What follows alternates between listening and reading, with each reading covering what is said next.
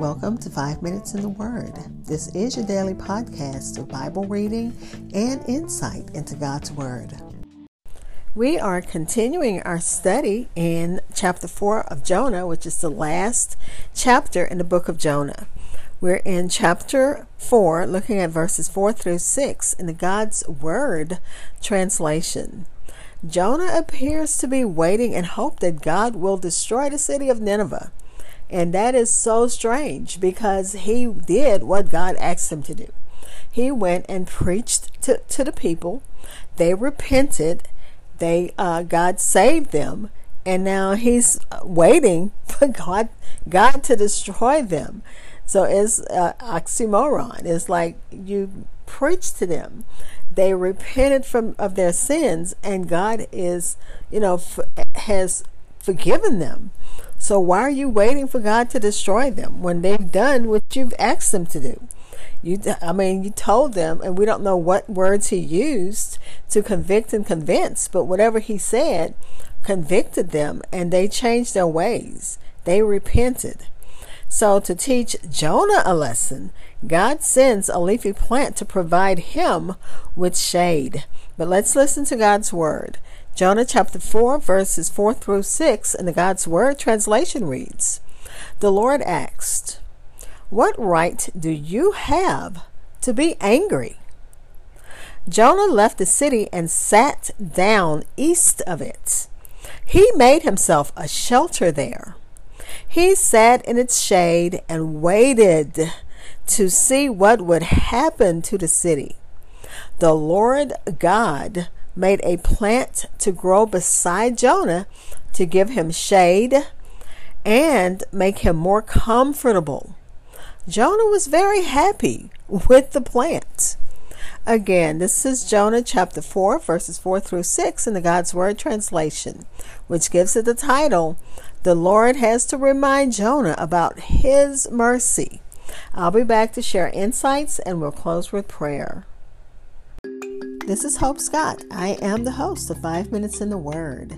Please like and follow Five Minutes in the Word on Facebook and Twitter. And I'd like to give a shout out to A Train Sports Talk. And I want to share their brief promo. This is Anthony Smith, host of the A Train Sports Talk podcast. And when I'm not doing my own podcast, I'm getting encouraged by five minutes in the Word of God. Thanks, Anthony. And thanks for the shout out from A Train Sports Talk. Again, that's Jonah chapter 4, verses 4 through 6 in the God's Word translation.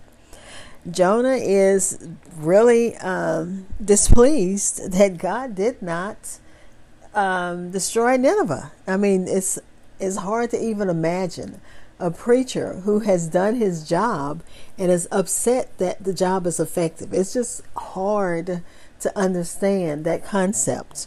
But Jonah would not even set foot into a home in Nineveh because he just expected God to um, to destroy Nineveh. So he figured, okay, if I go into one of these houses, it may, it may fall upon my head. So he made himself a booth, a makeshift shelter of the boughs of trees and sat in that, even though he was exposed to the wind and the weather. Jonah, um, the, the temporary shelter that Jonah was in is one that the Israelites built during their feasts of festivals. So he was familiar with this. Jonah was waiting on the outskirts of the city to see what was going to happen to Nineveh. And you could just imagine him sitting there waiting trying to see God, are you going to destroy them? You said in 40 days they were going to be destroyed. So I'm hanging around to see what's going to happen. But his message was effective. It, I'm sure he said more than just the words that we read. He probably preached to them and it convicted them. But I don't know why. I mean, I can't even fathom why he would be disappointed that God saves because he knows God's a loving God, He's a caring God. Jonah was sitting in his booth, fretting at the cold and uh, cold of the night and the heat of the day, and both of those were grievous to him. But and God could have said, you know, Jonah, you made your you made this choice. This is your doing. This house is your own building. So make the best of it. And you know, but God looks at him with compassion, as a tender mother does with an uh, disobedient or fussy child. Uh, she's going to look after that child just as God looks after Jonah. And he um, he um, prepared a gourd a plant with broad leaves, and uh, it suddenly grew up and covered his hut or booth or the little makeshift thing that he created so that to uh, keep him from the injury of the cold and the heat. It was a shadow over his head to deliver him from his grief, that uh, he could be refreshed and he could better guard against the uneasiness of mind. And uh, Matthew Henry says, See how tender God is of his people in their afflictions, even though they are foolish and stubborn. Like I said, I cannot imagine a preacher being upset because his message reached the people and they were saved. I just cannot imagine that. But thank God that God is tender of mercy and that He understands. He understood Jonah. We don't have to, God does. God had before prepared a great fish to secure Jonah from the injuries of the water, and here He creates a gourd to secure him from the injuries of the air. He is a protector of His people against evils of all kinds. And just as he commands the um, the sea and the wind and the waves and the uh, the sun and the moon, he commands plants. And he can make them to serve his purpose, and he can make them to grow suddenly. Of and you know that's contrary to nature because nature in ma- nature plants grow slow and gradual, but God made this plant grow just for Jonah. A gourd, one would think, was a slender stronghold at best for Jonah, who's sitting on the outskirt of town waiting for God to destroy a city. Yet Jonah was exceedingly glad for the gourd. Creature comforts uh, we ought to enjoy and be thankful for, but we need not to be exceedingly glad from them, of them.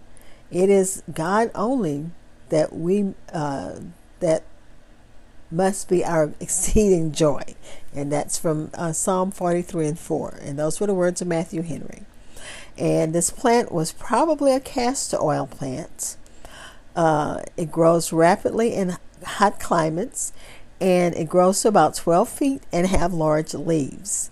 These leaves protected Jonah's discomfort from the heat associated with the region of Nineveh and notice that this is the first time that we find Jonah happy. Jonah was pleased because at last, after all the compassion of God for other people, God was finally doing something for Jonah. Was that selfish? Of course it was. And petty too. And that's what Boice said. We uh, could say that Jonah's happiness was just as fleshly as his anger. Both were all about Jonah. Let's pray. Father, again, as we read your word and gain insights from your word, help us to not be the type of uh, Christian who gives the word and then expects, you know, the worst. If we give and share your word, God, let it let it uh, produce good fruit, and God, let the fruit that it produces produce even more fruit so as uh, one, each one reach one, the world will be saved. Father, we thank you for the word of God, for your word. We thank you for your Savior that you sent for our uh, salvation for our sins. He died on the cross for our sins, and right now we're in the Lenten season. We thank you, Father. We thank you for your uh, Holy Spirit. We thank you for um, sending angels as uh, to protect us. We thank you, Father, for things that seen and unseen that you do, just working behind the scenes as we saw in uh, Esther And as we're seeing in Jonah, how things just, you work behind the scenes. God, we can't understand what's going on between the Ukrainians and the Russians, but you do. And all we can do is trust your hand and trust your heart, Father, in this situation. Father, we pray for those who need you in a special way. Touch as only you can. Touch minds, touch bodies, touch our hearts as only you can. Touch the hearts of leaders, God. Let them see, let it be expedient to them to do the right thing. In the name of Jesus, amen.